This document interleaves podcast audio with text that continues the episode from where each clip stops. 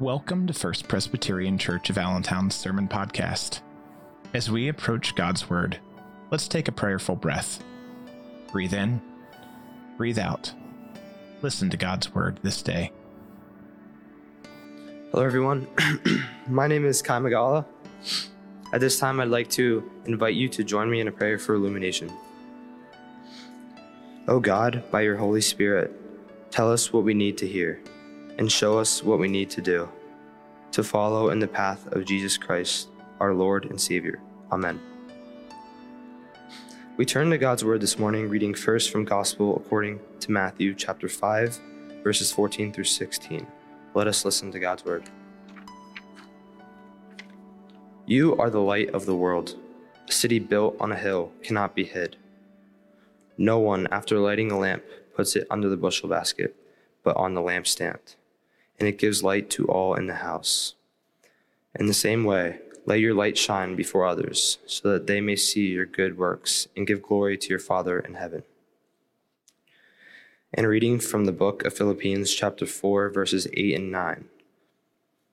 Finally, beloved, whatever is true, whatever is honorable, whatever is just, whatever is pure, whatever is pleasing, whatever is commendable if there is any excellence and if there is anything worthy of praise, think about these things.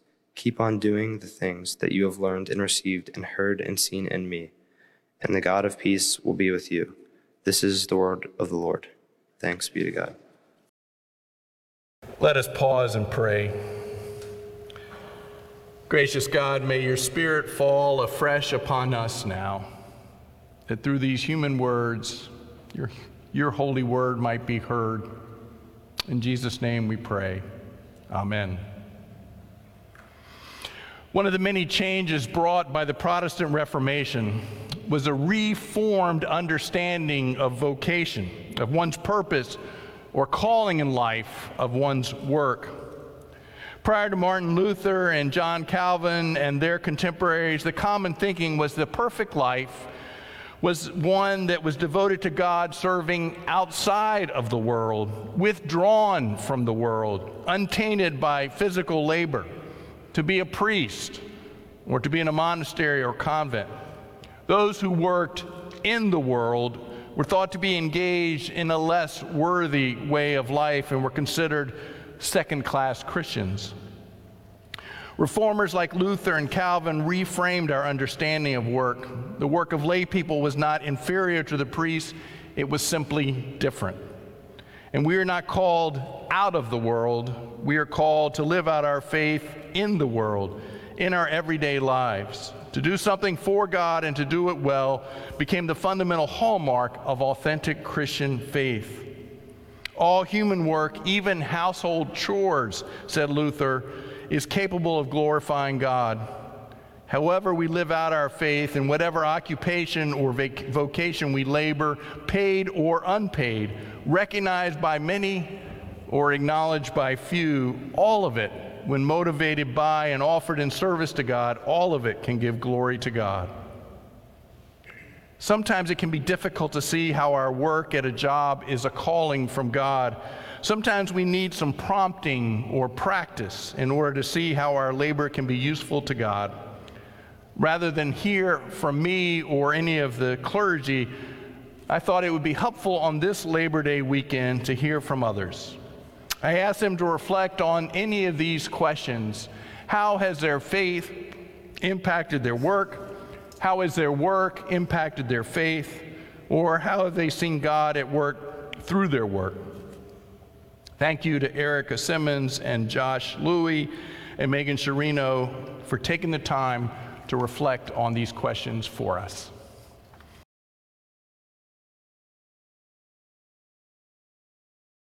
Good morning. My name is Erica Simmons, and I am a lifelong member here at FPC Allentown.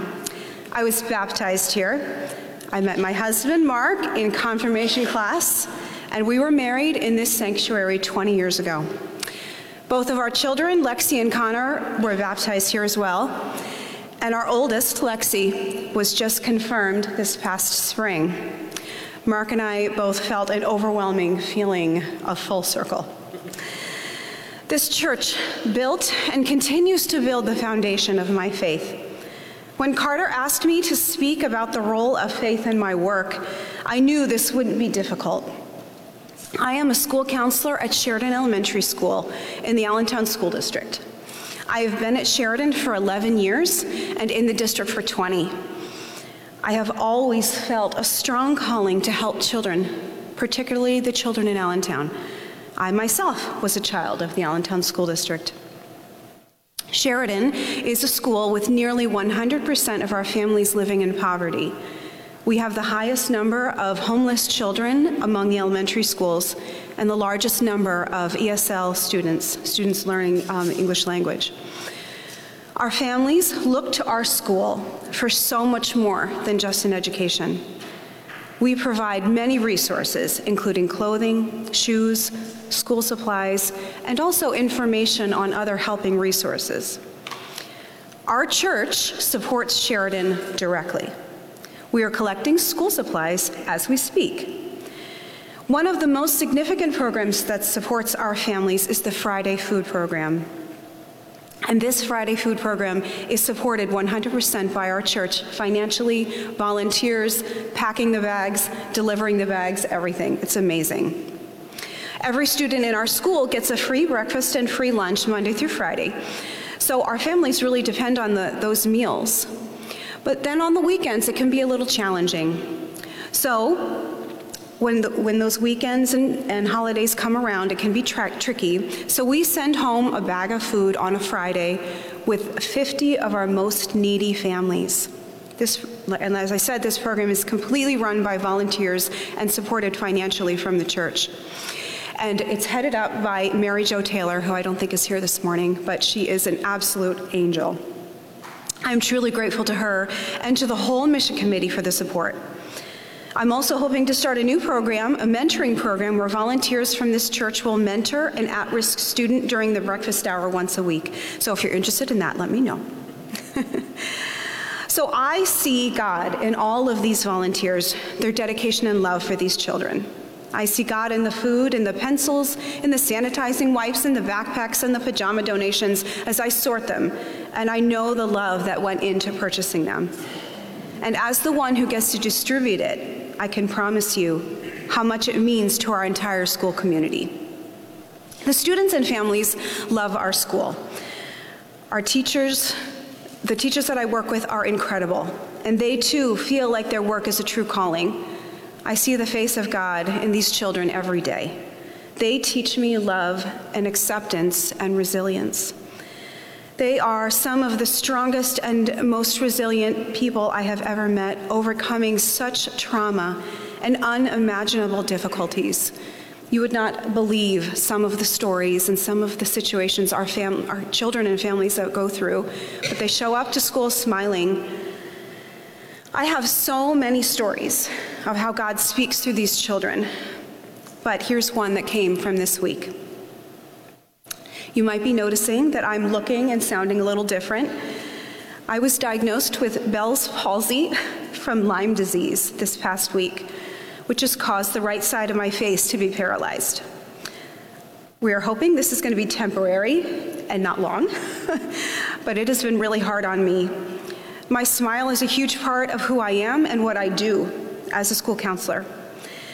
I was feeling particularly down about my appearance when one of my beautiful students came up to me and asked why my face looked different.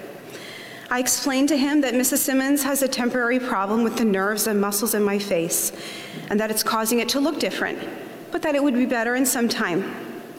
He looked me right in the eye and said, Mrs. Simmons, you are beautiful, and I know how much you love me, even when you can't smile, because you shine love wherever you go.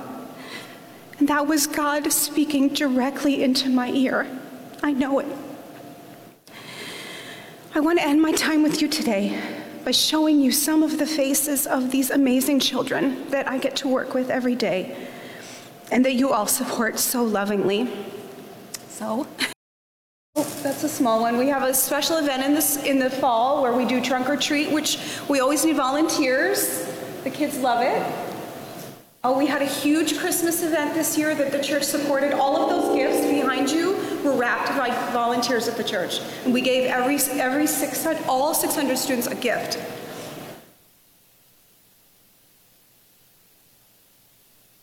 Go ahead, next one. What? Oh, these are some of the hats students, these were knitted by our knitting ministry. And so every year our first grade students and our children from autistic, oh geez. Okay, Mark is telling me to use, sorry. Um, these are the, um, some of the, uh, the hats that the kids are wearing. Um, this is from our, our knitting ministry, um, that all of our first grade students get a hat. Uh, Actually, that goes to the, all of the Allentown School District, not just Sheridan. There's um, school counseling week. These were the kids that made me, some of the kids that made me some posters, and we love you, Mrs. Simmons. It was very sweet. That's the little boy who made that beautiful comment to me. And his story is just unbelievable. I love him.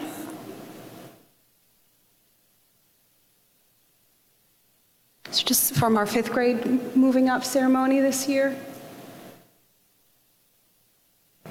This is from our fifth grade dance we did. Um, you can see Lexi's in the picture there. She helped do some face painting. So we, we have all kinds of opportunities for volunteers and involvement. There they are. It was such a big day. this was from our, one of our summer programs. Um, we had an ice cream party. And these were from the first day of school, just this past week. Um, we made like a, you know, a little back to school. And that's my whole team up there in the left.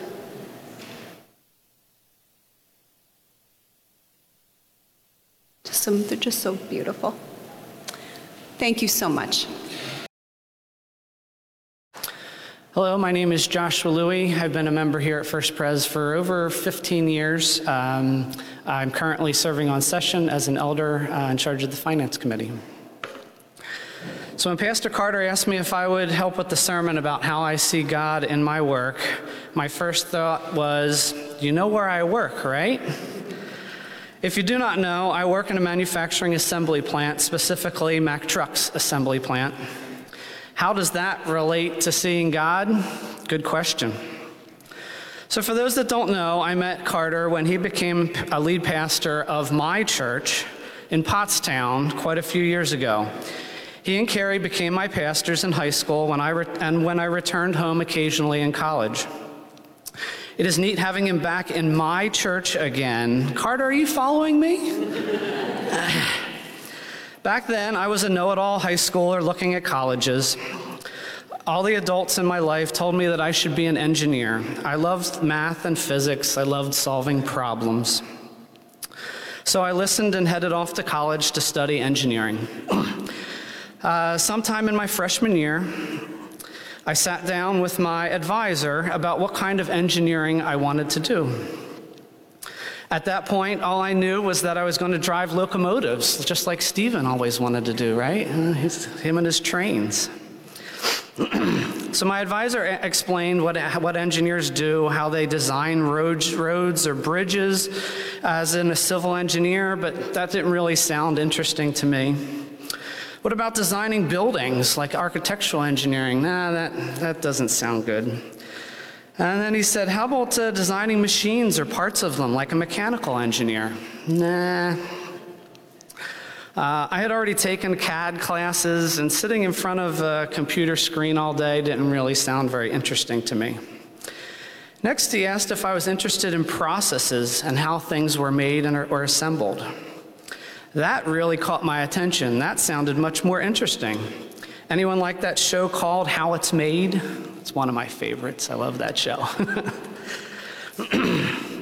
um, so I, I always like to see how things go together. As Tina will tell you, I also like to be very efficient. I have a certain way of doing things that makes sense to me. I always enjoyed processes. I can get things done quicker and move on to the next task. So my advisor said that's all, that's, that is what manufacturing engineering is all about. You can learn a process of how something is made and make it better. You can apply the technology or tooling or just sometimes common sense to make things go smoother or better. The key thing that he said was you work with people to make, to make their jobs easier, and that's what hit me. Working with people, not sitting at a desk all day. Helping other people enjoy their jobs more, making them happier, therefore more efficient, getting more done for the comp- company, and justifying my job. Assembly line technicians do not have the most glamorous job. Same thing, day after day, over and over again. But when you can make things easier for someone, that's the rewarding part. Introducing a new, lighter, quieter tool, standardizing part locations to save the person steps day after day. That's the rewarding part. Designing workbenches that are the right height so they don't have to bend or lift, things like that. That's what I enjoy. Is that how I see God? I guess that's how I was guided from way back in high school to help other people. Yeah, I guess I could have designed roads or bridges to help people get to places. I could have designed buildings for homes. I could have designed machines like trucks or screwdrivers or even microphones, all of which would help people do a certain task. But I help people perform their work more efficient, efficiently. In the scripture meeting today, Jesus says, You are the light of the world.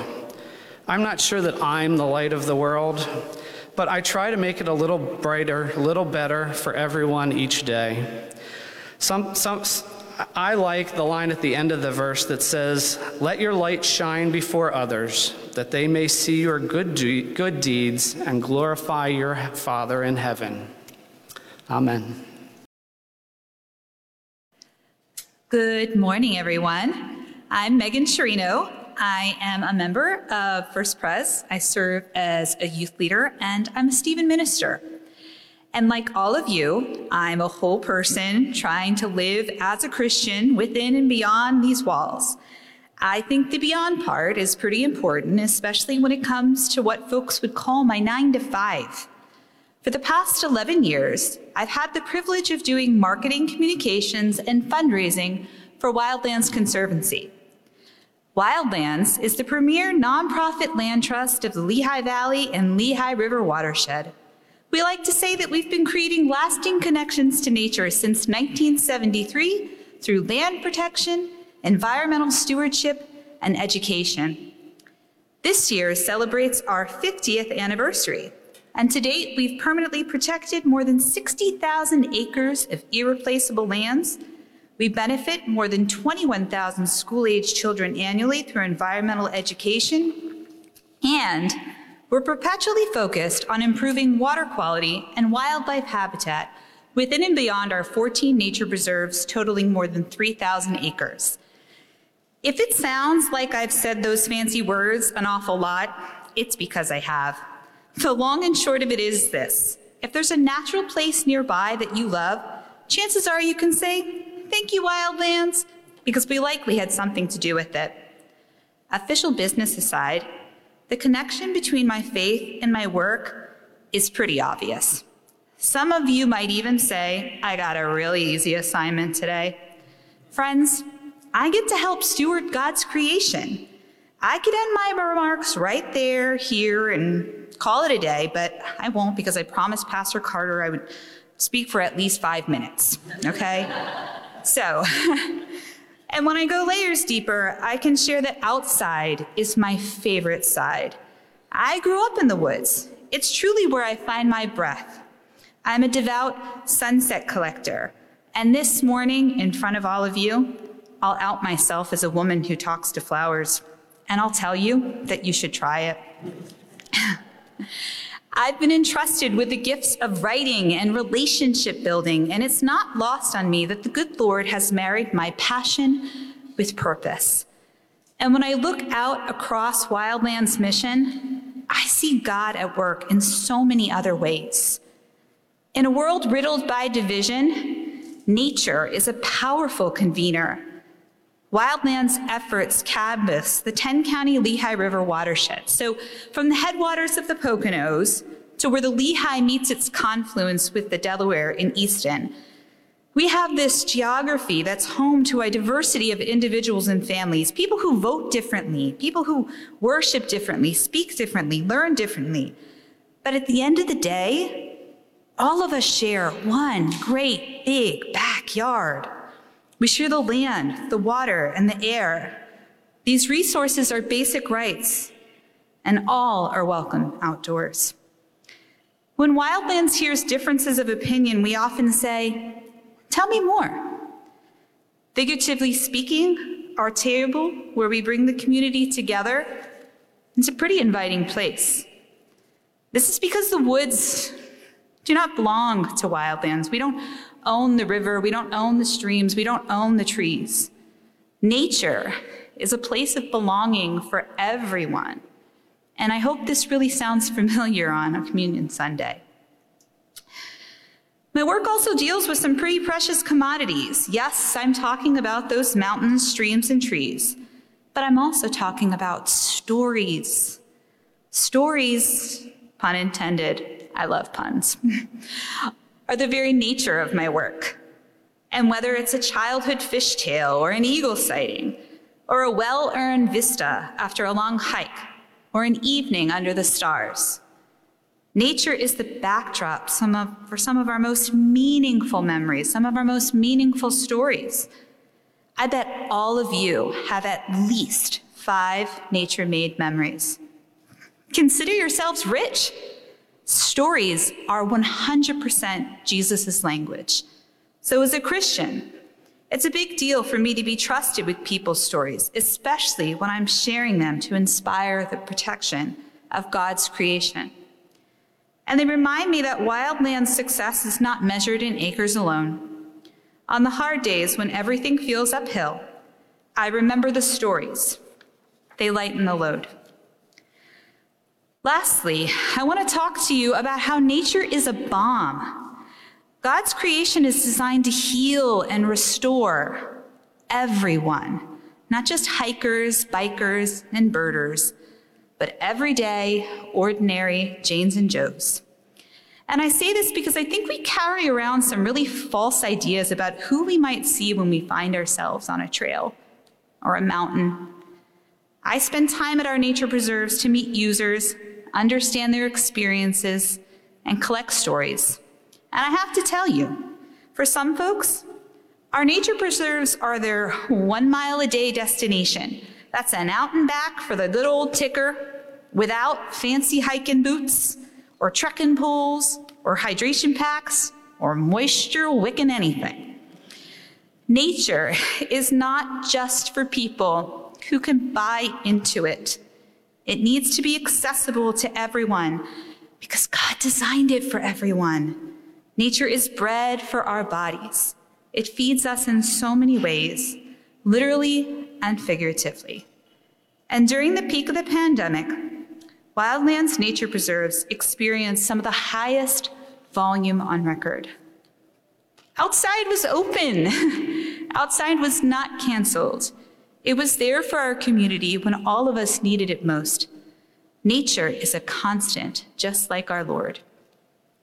And when we care for nature, stewarding it as we're called to do, it gives us community, stories, healing, and love in return. And this living abundance that I see at work through my work comes from God. Thank you. Greetings. Just several announcements to draw your attention to. First, though, let me begin with thanks. Didn't I do a great job recruiting these three? But thanks to Erica, Josh, and Megan um, in sharing so eloquently and so beautifully about your work and faith in very different occupations, and therefore giving us a chance, all of us, to think about that. And work, remember, is not just what we're paid for.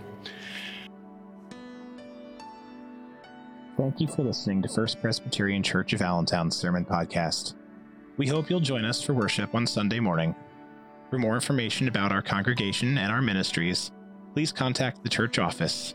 Now go in peace.